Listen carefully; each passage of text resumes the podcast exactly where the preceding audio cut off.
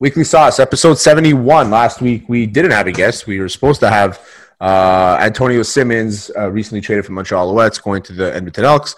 Uh, we'll have him on next week, but um, we're happy to have our guest on today. It's been a couple weeks in the making.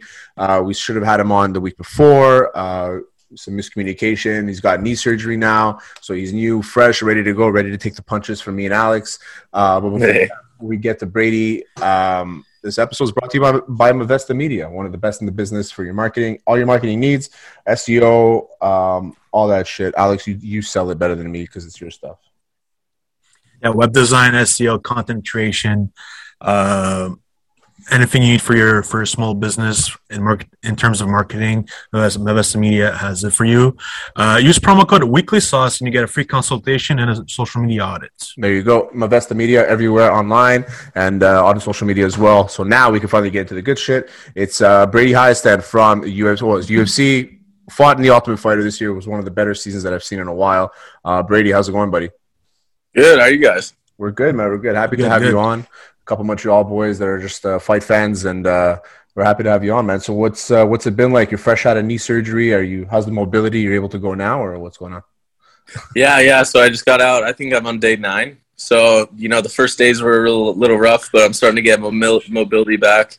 You know, it's still a little bit swollen. I'm uh, I'm on crutches, and because I, I got my meniscus and my ACL, so I'm not going to be uh, you know weight bearing. So I'm going to be on crutches probably for another couple weeks. But uh, yeah, My- it's my biggest fear to tear my ACL. It's like every time I feel my knees just still moving a little bit, I'm like, "Well, oh, relax, just take it easy with it," you know.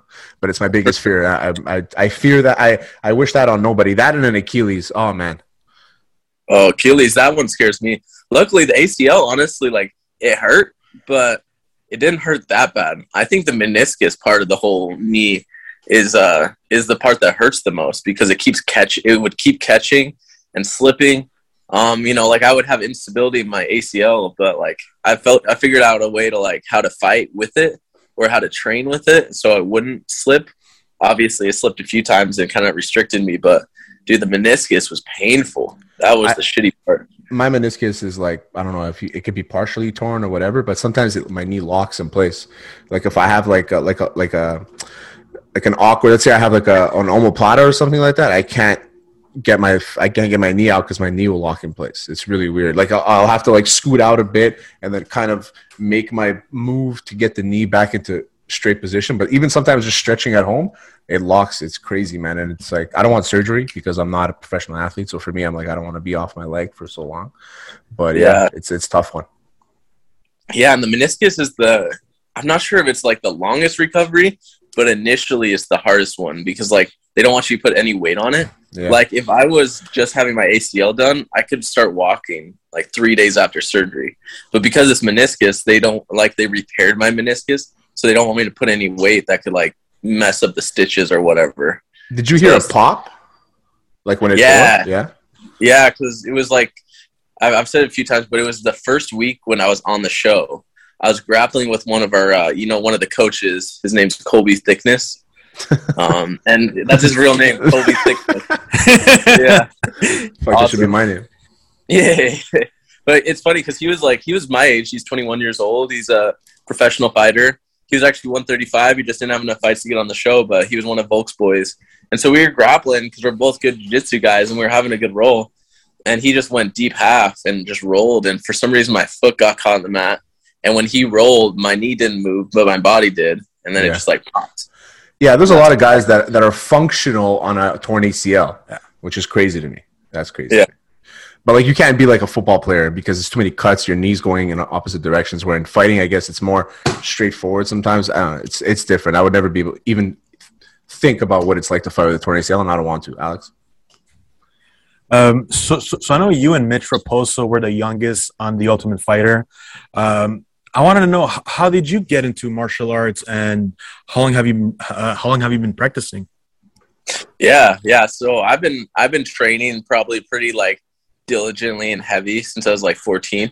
I dabbled in it earlier. You know, I when I was young, I did karate a little bit, and then I did a little bit of boxing. I did wrestling my freshman year, but it wasn't until like after my first year wrestling I started doing jujitsu, and then that's when I kind of just hopped in with everything and started training like multiple times a day, got super committed and kind of fell in love with it because I, I ended up having my first MMA fight when I was 16. So, Oh wow. That's nuts. Where are you from? You're from Washington, yeah, Spokane, Washington. and you're allowed fighting pro before you're an adult over there. Yeah, I mean, if your mom signs off on it, these uh, these Indian reservations don't really care. Well, that's a good point. It's, it's, it's the same thing here. The Indian reservations they're they're a little loosey goosey on the rules. Um, but uh, who was your fight against, and what was that? Like? What, what, what kind of conversations did you have with your mom? Be like, mom, I want to go get my head chopped in. Yeah, I, I'm honestly like looking back, I'm like I'm surprised my mom said yes, but yeah, I, I don't know. I uh, I would I had been training a lot, and you know I was really into it, and I was training all the time, and I was spending all my time at the gym, and I was loving it, and I think my mom saw that, and she saw how much I was enjoying it, and how how good I was getting at it. So she was like, when I asked her to fight, um, I had gotten a few fights in like school and stuff, and that all like stopped happening. So she's like. I mean, I mean, he's not fighting in the streets anymore. Might as well let him fight in the cage. I guess there's gonna be a ref. And then you're on the Yeah. Ultimate Fighter with a bunch of monsters, and at five, Dude. you're five, you're five and two, right? From what I saw, yeah, five and two. Um, now it's six and two because I mean, on the UFC's page, they they counted my Vince Murdock, uh, the finish as uh to my record. So on the on the ESPN page, it says I'm six and two. But So like on Tapology and stuff like that, you'll be a regular five and two, but on the UFC, you're six and two, which makes sense. yeah, It's a know, fight. when I I, I don't even. I don't know why they don't consider it a fight. It's a fight, for It's a sure. fight, yeah. I know. Yeah, for real. and that was that was that was a good fight too. Alex, go. So, so you, uh, we had Andre Petroski on, and we asked him about his experience at the Ultimate Fighter. Uh, he he told us the that he didn't like the the, the quality of the uniforms, uh, the the clothes they give you. The gear. Um, yeah, the gear, the gear. And what did you like about the Ultimate Fighter? What what didn't you like? Yeah, I guess the quality wasn't that great. Um, you know, I'm I'm gonna say this and it's gonna be kind of funny, but you know, I think the Ortega stuff is a little bit less good quality because I because after at the end of the season, I got a little bit of Ortega stuff. I traded, you know, my roommate Josh. We traded a few clothes, cool. and as I've washed them, you know, the Ortega stuff is falling apart. Like the the print on it is is falling apart and everything. But I guess you know, I guess the Volk clothes are just built different. That, no, that's what that's what Petroski was saying. Petroski was telling us that like they had lost the shipment, so they had to like just randomly print a bunch of stuff, and it was just like cheaply done. And I was like, because when I, I've been watching the Ultimate Fighter since season one, right? So it's like I see all the gear, I'm like, oh, it must be sick to have like a bunch of t-shirts, bunch of tank tops, bunch of stuff you can just train with, you know. And it's just like it's like a jersey. It's it's like a sign of something that you did, something sort some sort of accomplishment. And then he's telling us that the jerseys are the, the, the cheap, the numbers are the, the the names are coming off. I'm like, ah, it's kind of it kind of ruined it for me. But now you brought it back. And you're telling me that Yeah. Volk stuff was good. Maybe stuff's great. yeah. I have this maybe- sweatshirt that I wear all the time. I wash it probably like 20 times, and it's holding up great. It's my favorite one so far. So tell us about that, man. I mean, the, the coaching crew to me. I mean, I I've been training jiu-jitsu for like 14 years. So Craig Jones to me is like he's unbelievable. Like I said, I watch him. So what was it like learning from him and just you know taking taking jiu-jitsu advice from that guy? Oh, that was huge. Like like I said, I've been training jiu-jitsu really heavy. You know, I, I like that's that was my first love in martial arts was jiu-jitsu. And so like I, I won worlds at blue belt as a kid in youth worlds. And so I used to compete a lot before I started fighting pretty heavy. And so being able to meet like the best nogi grappler in the world or second best, you know, whatever they say. According to Um, whoever you was- talked to that day. Yeah, it was huge. It was super cool. He was he was like and he's a super chill guy, honestly. Like he's just like cool to talk to, cool to hang out with. Became be, became good buddies on the show. Oh yeah, yeah. He seems like he seems like an ultimate guy. Like, and he brings his wife everywhere with him. She follows him everywhere. Like, it's pretty, it's pretty crazy. Like that whole crew, like that, all like that whole Danaher Death Squad, and like where they've been and where they are now. And now he's, I think he's he's uh, he's fighting out of Austin. He opened a gym in Texas, and it's like this guy is he's a, he's an impressive human to come off of nobody knowing who he was, get into ADCC. Um, who did he beat? He beat Felipe Pena, the, like the big fight that he won, and or he tapped him out. I forgot what it was, and he was just, and then from there he just skyrocketed, man. And it, the jiu-jitsu world is completely different. Would you have gone into MMA knowing how big jiu-jitsu is now? Because back then, when you were doing jiu-jitsu at 16 years old, it wasn't really like it was still getting bigger, but it wasn't what it is now. Uh, yeah, I, I think so. You know, I like jiu-jitsu, and I, I, I think honestly, like I always tell people, when I retire from MMA, I'm gonna go and do jiu-jitsu, whether it's teaching, coaching, or like even competing. But I like to hit people too. You know, I, I, I like jiu-jitsu, but I like being able to you know pick people up, slam them, hit them, all that good stuff. And Who, uh, who was the one guy you had like some crazy sparring matches in the gym at on, On tough on tough? Yeah, Huh. The thing was, is like, so that's the thing is like, cause we were, I, I don't know if Andre went over like how it was set up, but you know, the whole season was only over five weeks. yeah. And so like pretty much you're in like fight week the whole season. So we didn't have any like crazy hard sessions. At least we didn't. I heard Ortega's team was sparring hard, but we never had like, you know, designated hard sessions of sparring. But I remember we did like King of the Wall one time and it was like I think the group was me, Gilbert, Ricky, Brian, and I think Volk, and we were just like going after each other on the wall. Oh, I and I think it. that was probably the hardest day we did. I remember me went at it for a minute, and it was just like it's like, damn, this guy's big. I love it, man. I love it. So I- I'm going to ask you four questions. Well, they're pretty simple ones. Uh, they're about the show. So, who was the funniest out of all of the fighters? Who was the funniest? Yeah. Oh, like funniest on purpose or just like funny personality? So who's the guy just just like had everybody laughing Yeah, unintentionally yeah. or intentionally? Ricky for sure. Ricky, yeah, He's far out, bro. yeah, Like, yeah. He's pretty crazy. Yeah, Nice. you know, it was it was kind of like a vibe. He always had. He was like, you you're always ready to hear what he was gonna say next. You know, because it was always so out of this world. It, it was cool. He, he needs to be in wrestling. He doesn't belong in MMA. Like the way how good he is on the mic is crazy. How Oh, he for- speaks, I don't know. I think he needs to be like a pro fighter. I'm pro pro wrestler, not necessarily. I mean, he's a very good pro fighter. Don't get me wrong, but like he, I think his calling is pro wrestling, and he'll be like this positive guy, and he'll just like he'll be the next John Cena, basically. I think that's Oh, for sure. Yeah, Yeah. he's a that would be amazing. Um, next one. Who, who was always late? Who was always late? Ortega. Other than Ortega, yeah, we know that one. oh, who is always late? Dude, I, I the thing was is it's hard to be late on the show because you have nothing else to do. And the bus comes, You know- picks you up, and brings you there. Yeah, yeah. It's not like we're driving ourselves. So I guess I was I, out of everybody on my team. I probably was the one that was more late, just go. because to, I, I like slack a little bit. way to call him Okay. out, Alex. Good job. if All I'm right. being honest, I guess I'm the one. last one in the band usually. I love it. All right. Next one. Who who was the best cook? Who was the best cook? Ooh, that's a good one. On my team, it was between me and Gilbert, because you know I was the one, I, I made a lot of different foods, and I like it was kind of funny because I like showed people how to cook a little bit. Like I was like showing Ryder how to use you know the George Foreman, and I would make. Because he he'd never seen one before, and I was like, "Ryder, you've never seen a George Foreman?" So I like I was showing him how to use it and make paninis, and then I, I would, uh, you know, after practice, especially when I was cutting, because I was cutting the whole time, I was like, I would make like big plates of vegetables, like asparagus, mushrooms, and all that stuff, and everyone would pig out.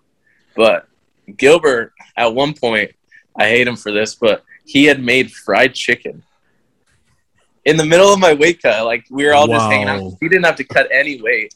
He was like in the kitchen, and you just hear the like smell this delicious food. And he had made like battered fried chicken, and he had got cane sauce and everything. It was. I even ate a little bit. It was delicious, but You have to like, eat it. Yeah, damn. you got to eat it, but it's heavy, man. It, it sits in your stomach too. Oh, for sure, for sure. And, and and and final question: Who's a guy on the show who you wouldn't have a beer with? You wouldn't? You wouldn't. That's a good question. That I Is wouldn't have a beer with. You could say Petroski. It's okay. No, me and Petroski actually got along. He was a cool dude. Yeah, yeah. He, he's, he's awesome, man. That's the thing. I got along with almost everybody, you know. And I like. I guess the person that I probably wouldn't is is probably Vincent out of everybody. Why? Because you guys have like a battle kind of thing going, right? Well, we fought, you know. He was just super weird after the fight too. Like he wouldn't like look, like look at me, or even after we got out of the house because we fought, and then that day we got out of the house. Like that night, everyone like I had like checked into my room, and I came down to the bar, and we were all sitting at the bar, and like I wasn't even like next to Vincent, but like Vincent just like left as soon as I got there. He like didn't want to be around me, and he wouldn't talk to me at all, or like even the next morning in the lobby, like I was like walking and I was like with Gilbert, and then I saw Andre, and I was like, "Hey, what's up, Andre?" And then Vincent like just slowly like walked away, and I was like, well, "Okay." So Good seeing you. He's one of those guys, man. He just what's what's like the group? Do you guys have like a group chat going, like Tough Twenty One, whatever it is, like a group chat with the guys? Like some of the Uh. I mean, we got we got the Volk boys in a group chat, so Yeah. like I don't- wondered, like, do you guys still talk to each other after and shit? I'll I'll comment. Uh, like we'll comment on each other's stuff. Me and Josh talk a lot. Obviously, we're from the same town. Yeah. We trained together a lot before I had my surgery. So like he was like he was one of my training partners for this uh, camp with Ricky. We trained about four or five times. Um, and then I'll talk to, you know, I'll talk to Gilbert a lot, and who do I guess the most? Yeah, most person I talk to is Josh, but I, I stay in contact with almost everybody. So what's So- what's next now with uh, with the UFC? Um, so you know, I was actually planning on. Uh, I was gonna have a fight. I think it was gonna be February, but I had to get surgery. So after I heal up from this from this surgery, you know, I'm gonna be probably back in the mix. And do you know who it's going to be against? Do you have like a list of guys? Have they asked you? You know, they they'd give me a you know a, like a a list of guys, but the thing was is uh, it's so far out because I'm probably not gonna be fighting for nine months. Yeah, Yeah. like uh, you know at, at least six months just because how long recovery takes and i'm not even going to be able to lightly train for four months and so they don't the ufc doesn't look that far ahead i don't think you know they're not like planning out fights a year from now because everything's always changing you know and so uh, you know i think right now i'm just kind of going to work on recovery and then once i get closer to being able to fight then we'll start figuring out something and scheduling it So, uh, so uh, the tough finale was amazing. Was probably one of the best finales I've ever watched. Um, what what could you have done better, in your opinion, to beat Ricky Turcios? So I think like a big thing was, uh, you know, I think probably the biggest thing, if I'm being honest with myself, I should have just been more active when I was on top in my in my positions. You know, even if it wasn't like because I, I I didn't look. You know, I've I've learned a lot from that fight, and one of the things is this: even if you're just like you know just keeping constant with the attacking, even if it's like the punches aren't necessarily you know significant or super strong, if you're doing stuff on top that looks way better in the judge's eyes. The fact that I was holding position and dominating, and he was like kind of patting me on the face and like giving me a little bit back, I think is what what uh what gave the judges their uh, determination of that first round. So yeah. It's it- Yeah. I don't I don't think that judges, and I've, I've said this a lot. I don't think that judges um, from these commissions. I think they've been so entrenched into boxing for such a long time that a lot of them don't understand what's happening on the ground too. And it's that's that's the part that like it kind of ruins it a bit because a guy could be working, doing a lot of things on the ground, especially in jiu-jitsu, and he's just getting like you said, he's maybe just getting tapped on the face, just little little hammer fists on the head, and it looks like that person's doing damage while the other person's going for submission. So I mean, it's all it's too subjective sometimes, you know, and I think that's the part that um, that kind of turns me off from judges. But anyway, ninety nine percent of the time they get it right, but for some parts, like it's like they just need to know a little bit on the ground. Like judges in in the state of New York, they've been so entrenched in boxing for such a long time that when we started having events there. It was just they just didn't understand what was going on on the ground. They just looked at the striking, and and even at that, they don't know what it's like on the cage. It's just all these things. So how do you navigate through that? Like, are you thinking about judges, or are you just thinking about game plan, game plan, game plan? Uh, you know, I guess I just go in with my game plan. And I do what I do, and you know, he was good. You know, I had to react to a lot of stuff. I had to keep moving and keep constantly adjusting. So it's less of thinking about other people and just more of like what's going on in the fight itself. Um, but yeah, yeah, like you said, I think it's all perspective. I mean, obviously, one judge thought I won, and two didn't. So it's just depending on what judges you get that night. Yeah, I, Um, th- I thought it was a great fight. I mean, honestly, I thought you were you you had you both had your battles back and forth. Could have gone either way. Um, Yeah. I rewatched it again this morning. I, I don't know what it was this morning, but I just started rewatching fights. So I watched. Yeah. I knew we were getting you on, so I rewatched that one. I rewatched Colby and Usman, which I'll ask you about after. I rewatched uh, Yan and uh, and that one. yeah, I watched uh, Yan and Aljamain. I rewatched Cody uh, Sandhagen and TJ. So I rewatched all those fights today just to just to kind of like stay up to date with it. And it's like I look at these fights, like even TJ and Cody. It's actually uh, uh, Sandhagen. Sorry, it's it's actually a good it's a good comparison because I thought Sandhagen won that fight, and they decided to give it to Dillashaw. You know, so it's all that. Yeah. Who are you training with now? And uh, out of are you still training at Sik Jitsu, right? Oh yeah, of course. Who's out of there? Is Kies is still there and all those guys?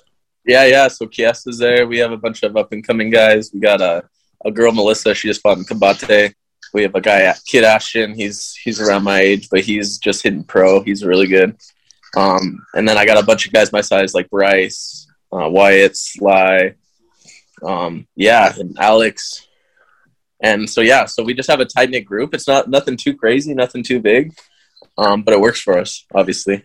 A lot of these gyms are coming up where it's like you have like one or two guys that are like in in the top organizations. Then they have a bunch of guys that are ready to get to those top organizations. And MMA is is exploded since Alex.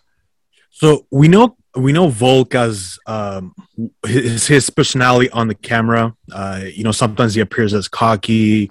Um, he's funny and all that. But how is he off camera? And, and, and what kind of what kind of coach is he?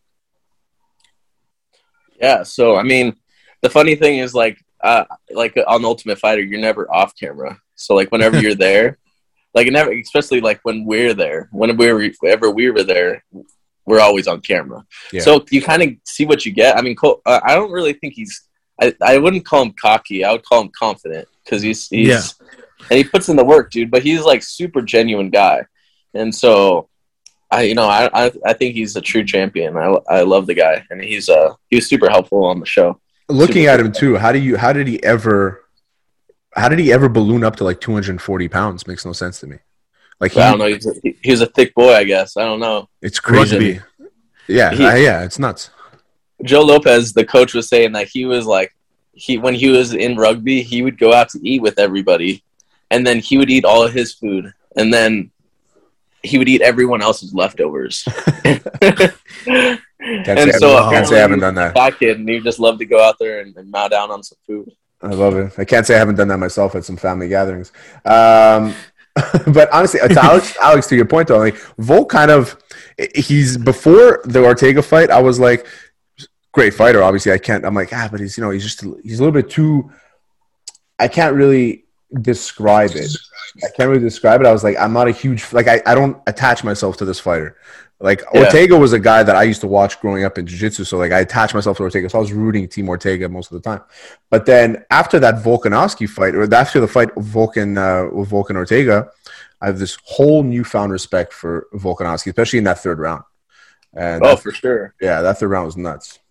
I think the whole season, and then obviously the fight. I think it was like, you know, he was already a champion, but I feel like this kind of like even introduced more of the world to him in a good way. Because you know, like you said, I think Ortega had a big following, you know, and I think on the show they got to see who he was, and yeah. I think I think he got a lot of fans from that because it was more he it showed how genuine he was because he was so helpful. He was always super into it with the guys.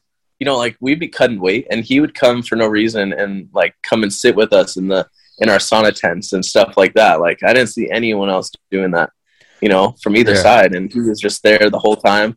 I'd be cutting weight in a hot tub. He'd come sit in the hot tub. I was in the sauna tent. He would put a sauna tent right next to mine and sit That's next to. Cool. That's uh, yeah. he's one of the boys, man. You can tell he's one of the boys. Yeah, for sure. Yeah, yeah, and you got to have that as a coach too. Sometimes, especially in in a, in a five week span where you know he needs to be comfortable with everybody really quick, and you need to be comfortable with him because he's going to be in your corner telling you what to do, right? So you need to build that relationship, and he did it really well. I found I found he was a, one of the best coaches in like out of all the Ultimate Fighter seasons. He oh, for really, sure. Yeah, he was really good. I felt like yeah. he was a coach. I, I didn't see him as a fighter. I really saw him as a coach. Yeah, like GSP oh, yeah, too.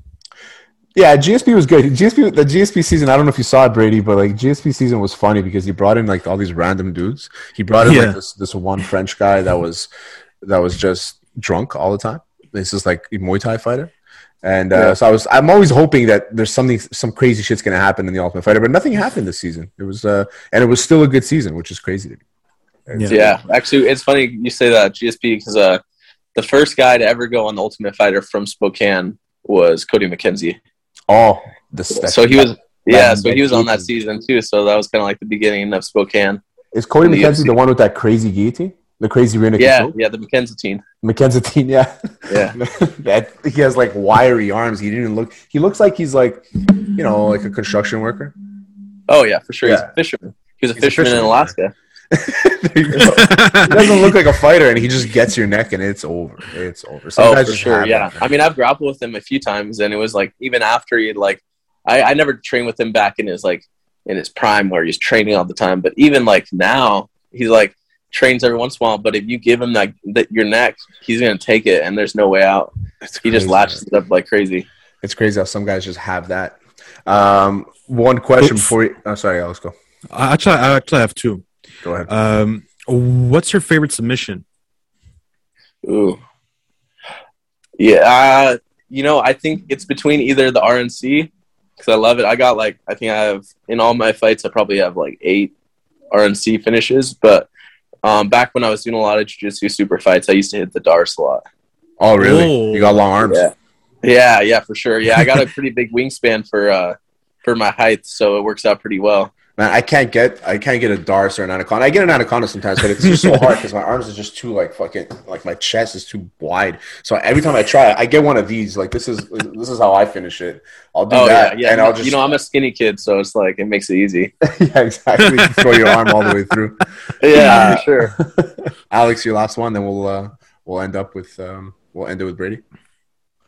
Uh, what's your favorite cheat meal? Other than Gil- Gilbert's fried chicken. Dude, I'm gonna be honest, fried chicken. I love fried chicken, bro. Dude, I don't know, it's my favorite. I, I can't I can't do without it. It's like literally my favorite meal for some reason. Um, so uh, let's get some fight predictions, man, out of you this weekend. What do you what do you got? Who do you got this weekend? It's uh, we got Blachowicz versus Teixeira, then we got uh, Sandhagen and Yan. That one should interest you. Ooh, that's gonna be a good one. I you know, I got I think I got uh Blachowicz just because I think he's he's so solid.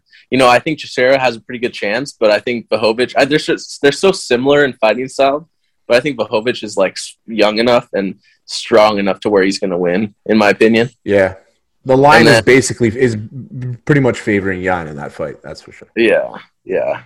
And so I, but I think it's going to be a great fight. The the fight I'm most excited about is obviously is Yeah. going to be the trim belt between Yan and Sandhagen. I think I think uh, Yan.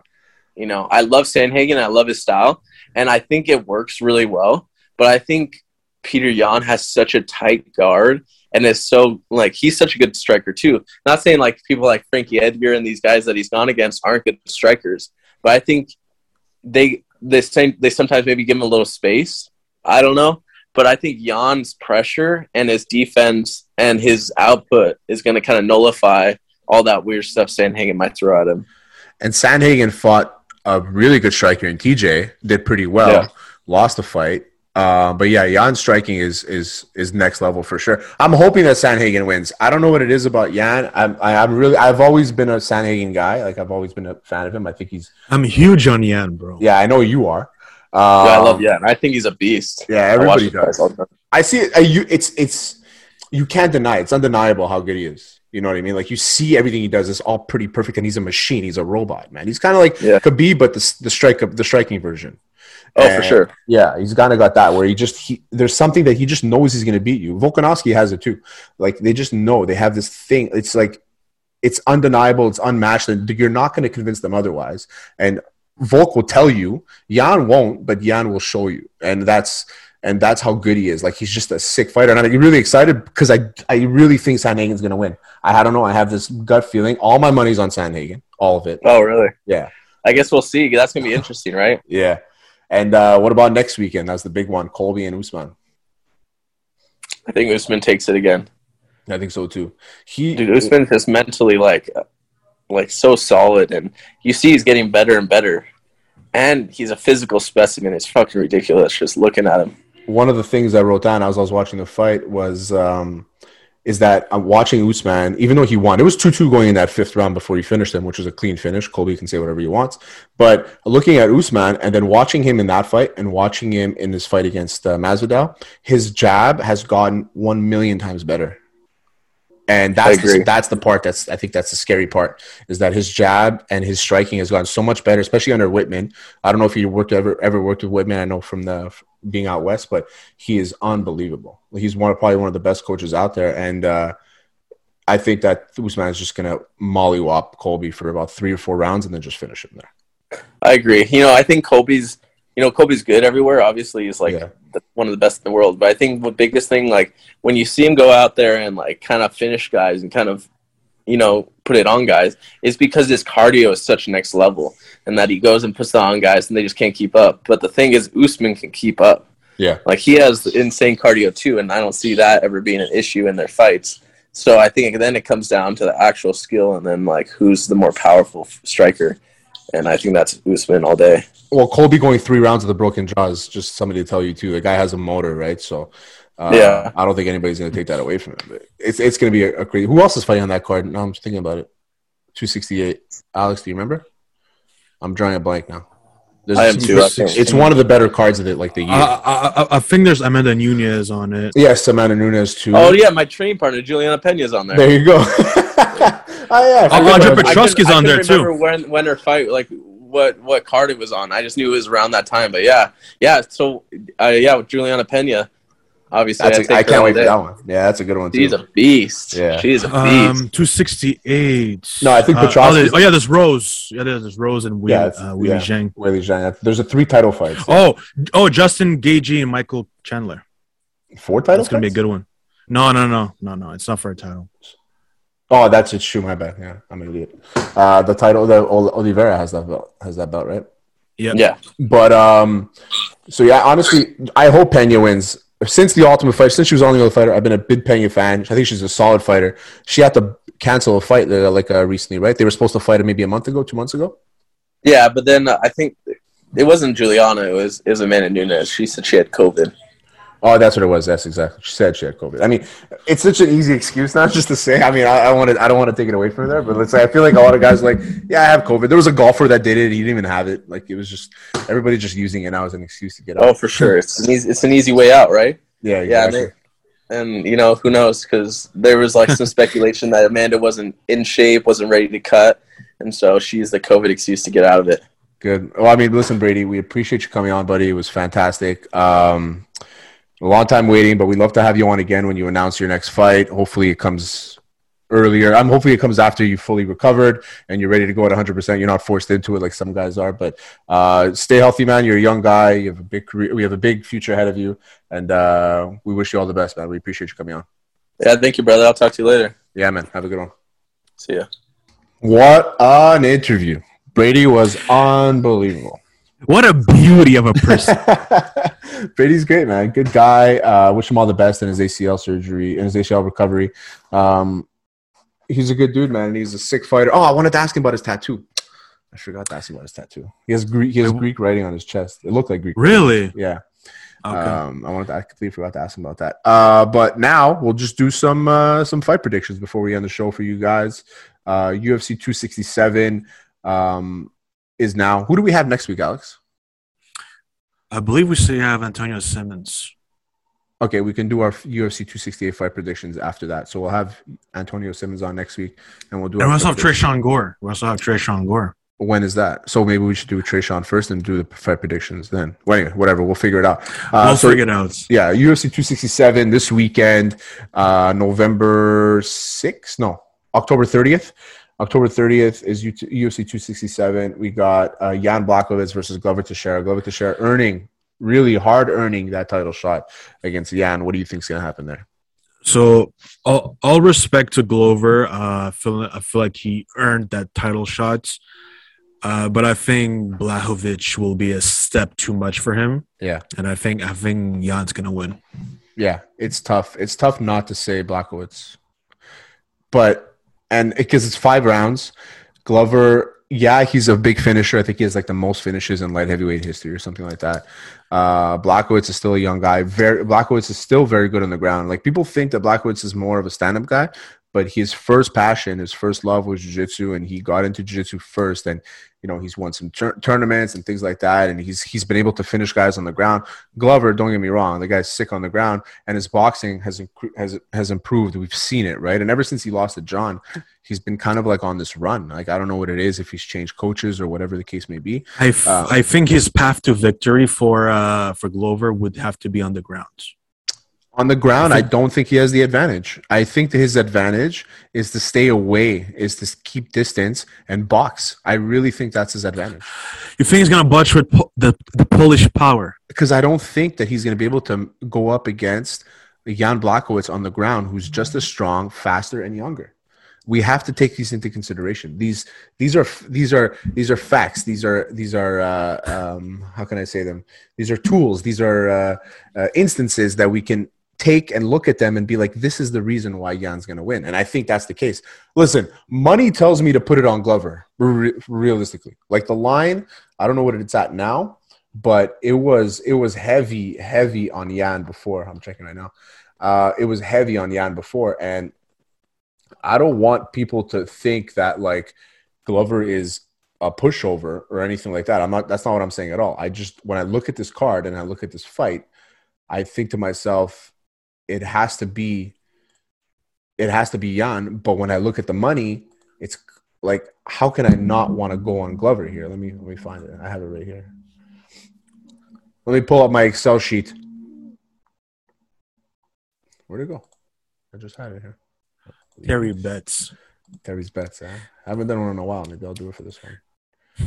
Uh, Blachowicz. Jan Blachowicz. I it just is. can't Okay. go with Glover. I, So it's plus two thirty three for Glo- for Glover. Like, A. A. I think I I'm doing that. I don't trust it.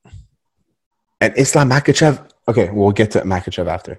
Okay, so you're you're on Jan. I'm on Jan as well. Money on Glover. Realistically on Jan. I think that's. I think people, gamblers know what I'm talking about. So we'll get into Okay. that. Uh, Sandhagen versus Yan. What do you think there? Bro, you already know my my choice. It's Yeah, it's it's it's Peter Yan, the rightful champion, Mm-hmm. I agree. who should have, who's gonna beat Sterling after this fight. So Yan's gonna beat Sandhagen, no doubt in my mind by KO. Yeah, I think. I mean, that's a that's a high possibility. I think. Yeah, my Sandhagen- money's on Yan KO. I think my money's on Sandhagen plus 190. That's 100%. And my mind is on Sandhagen. Heads up. I I think, I really think he beat TJ. He outboxed TJ, who's one of the best boxers in the world in, in, in, in MMA. He outboxed TJ, not outboxed him, but he did really well. He broke his knee. He hurt him on the ground with TJ's black belt. Like, I, I know Yan is a machine, but there's also little moments that I see of Yan that were Aljamain, Aljo could have taken advantage of, hesitated. Where Sandhagen, I feel like if he doesn't take that approach, that like he kind of took it easy against TJ from what I saw. And And TJ, T, TJ, the thing with him is that he hasn't fought in a while. yeah, I mean, Octagon Rust is a thing, right? But I don't think it affected TJ that much because they're still fighting all the time. They spar like TJ's a heavy spar. He's known to be a heavy spar, so like he's still going. He's still going all these rounds. But yeah, so maybe Octagon Rust could have been a thing there. But I, I see Sandhagen as a champion. I really do. I see him winning the fight against Yan and then beating Sterling, and then Yan fights Uh, Sandhagen for the belt. Well, what, what's gonna happen with TJ though? Because TJ has to fight TJ fights Yan. for the belt. No, I mean, I'm saying so. If let's say Sandhagen wins, okay. Let's say Sandhagen wins. Cody just, uh, sorry, TJ just had knee surgery, so he's not ready for almost a year. He just had ACL surgery, like maybe. Oh, I didn't know that. Yeah, right Okay. after the, right after he got injured in the fight, and right after the fight, he uh he got surgery. So he's fresh off knee surgery. So he's out for like eight nine months, just like our buddy Brady is. So Cody wins. uh, I keep on calling him Cody. Corey wins. So Corey wins. Corey wins. He fights um Aljo for the unification bout, and then if he beats Aljo, which I think he will, then he fights Yan again if he beats him. That's I think that's what's going to happen. And then TJ will fight the winner there, or he'll fight Aljo, or he'll fight whoever else is coming up. Maybe Brady. Hopefully, Who Brady knows? soon. Yeah, soon enough. Who knows? Um, okay, actually, I have a question for you. Out of all the MMA fighters we've had on the show, we've had Aiemann Zahabi, Brady today. Uh, we're gonna have Trayshawn Gore next week. We've had um, uh, Andre Petroski, um, Mandel's my favorite. Mandel. Um, who else have we had on? Louis. We had Louis Sanudakis. Um, who do you think is the first one to be to have a belt? Who's A gonna belt. get a belt? A belt. So we'll say to, out of the top three. So out of one, or top four, one PFL, UFC, or Bellator. Which one of those guys is going to be a champion first? Oh, fuck. Uh, well, since Mandel he doesn't get much fights all the time, I'll I'll have to go with Brady. Brady's a good one, but I think Mandel is more likely to win at Bellator than Brady is because Brady's in the UFC right now, right? And he's still young. Well, Mandel's not even ranked right now. I know, but in Bellator, they can just put him in a tournament and he'll end up winning. Yeah, You know what I mean? Like they do tournament Yes. stuff. Yeah. yeah, that think could I- happen. Yeah, I think I think Mandel is the first one to wear it. Um, and that's nothing against anybody else. You know, Trayshawn Gore. I can't wait to talk to him next week too. Petroski, who knows? Maybe, uh, but he but he has a mountain mountain to climb. Yeah, me. Yeah, He's just he hasn't fought me. He hasn't. He still hasn't accepted my fight yet. I'm coming for you, Andre. I'm coming for obviously, you. uh, obviously Adesanya and all that. Yeah, it's a, it's, gonna- a tough division just- now. yeah. Apparently, uh, Adesanya and Whittaker is going to be in February for 271 in a Canadian city or Seattle. It's it's gonna it's gonna be Toronto. Fuck, I should have asked Brady about Seattle if he would rush to get into that. I think that's why he said he was going to fight in February because it was in Seattle. So, but anyway, he can't fight there anyway. He Probably. Uh, next fight: Dan Hooker, Islam Makhachev, your boy. Uh, I'm going with Islam. I'm going Hooker. The reason why I'm going Hooker. Ah, typical response. I knew why? Why is it a typical response? Because Terry doesn't want to go for the guy who has the most skill. That's not true. Yeah, I used to, I used to, root, I used to root for GSP all the time. Yeah, because you were his fanboy. That's why. Not even. I just thought he was good. I go for Usman all the time. I put money on Usman all the time. I, uh, Jon Jones, like I ride the guys who I think are good, and I think that Dan Hooker is a problem for was a problem for Khabib, and that's why he never fought him. Was a and is going to be a huge problem for Makhachev. The only reason why he's fighting right now is because nobody else wants to fight Makhachev, and Hooker's like, I'll fight this fucking guy on one month notice. I'll fight this fucking guy. He's he stayed in here. He stayed in the country to fight him.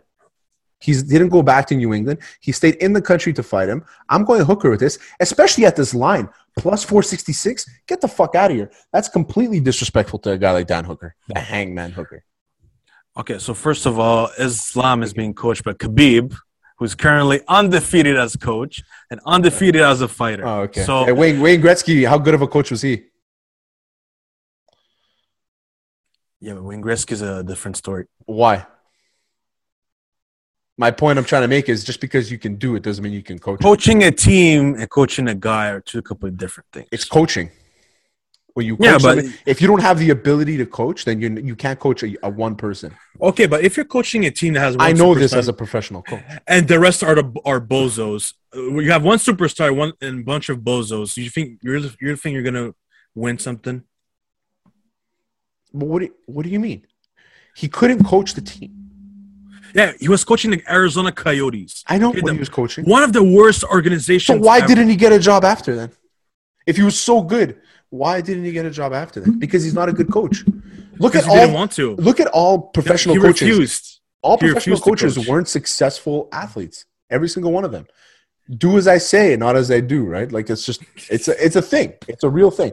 Like for real. I, I coach a team of salesmen. I'm an awful salesman. I coach a team of salesmen. They're great because I can motivate them. It's all about motivation. If Khabib, listen, I'm not saying Khabib is a bad coach. I'm saying is we can't assume he's a good coach because he's undefeated. That's what I'm saying. But he's a he's six and zero as a coach. Yeah, sure. Because he has really good fighters under him.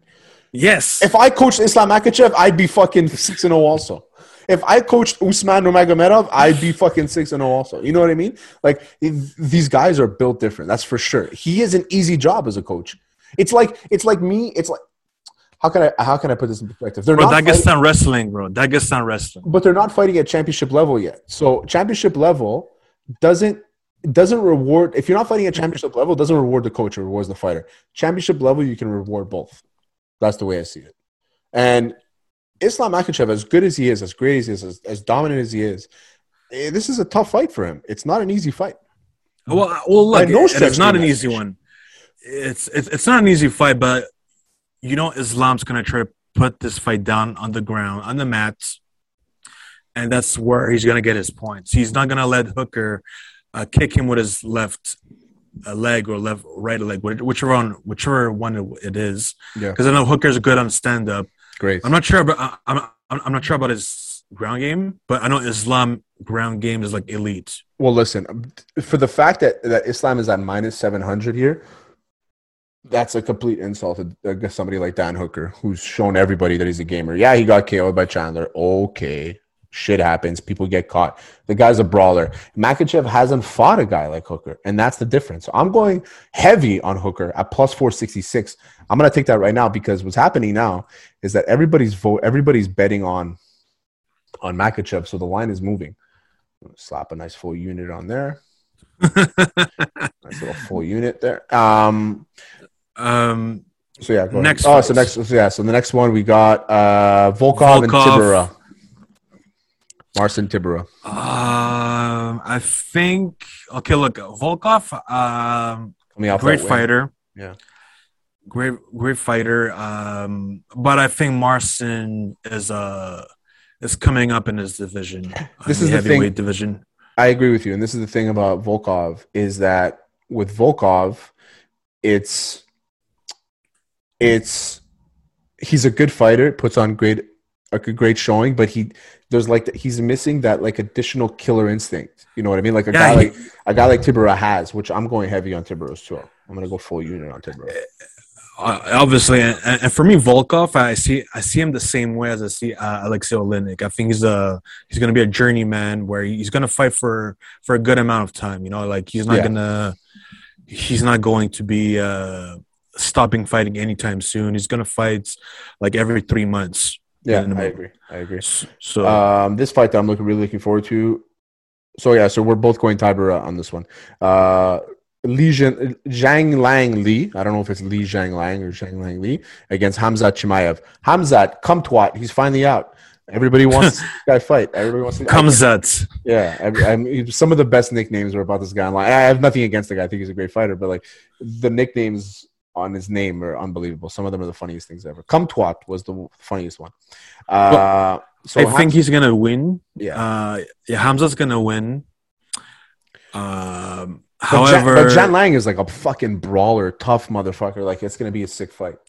Yeah, but look, Hamzat, his past two fights, bro, he just dominated his opponents. Yeah, Like zero chance to the opponent. He just knocked them the fuck out. yeah, it's true. So, uh, look, maybe Lee's gonna do it, make a difference. And I know Hamzat had COVID, and he had, he was like literally, um, he, he was spitting blood because he was because at uh, at one point. So I'm not sure if he's gonna be the same. I'm pretty sure he's gonna be the same guy. But it- it's, it's a thing to watch out if he's to be, you know, a little bit more careful or not.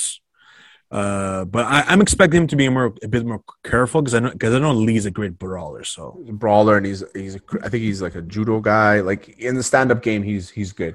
Uh, we got Ankalaev, Magomed Magomed Ankalaev against Volkan, Volkan uh, Ozdemir, which is another sick fight. Ozdemir, Ankalaev, uh, yeah, uh, everything everything on Ankalaev. everything on Ankalaev. Even though it's like he's a heavy favorite at minus three three four. Um, yeah, I think heavy favorite. Nothing against Volkan. I think ever since Volkan lost to, to DC, he hasn't really like he kind of slowed down his his uh, his comeuppance as they would call it. But um, he not ranked number eight, fighting Ankalaev. I think this is a clear message to the UFC. Like Volkan, if you can't win this fight, then you're done. Because Ankalaev, yeah, for real. If Ankalaev is on his way to a title shot, like he's in, a, he's a few fights away from a title shot, and um, and deservedly so. The head the head fight of the prelims is actually a sick fight. It's Virna Yan- Jandiroba. I don't know how to pronounce her name. I saw her for the first time fight maybe two three months ago. And I was like, this girl is impressive beyond belief. I know this because I lost money to her.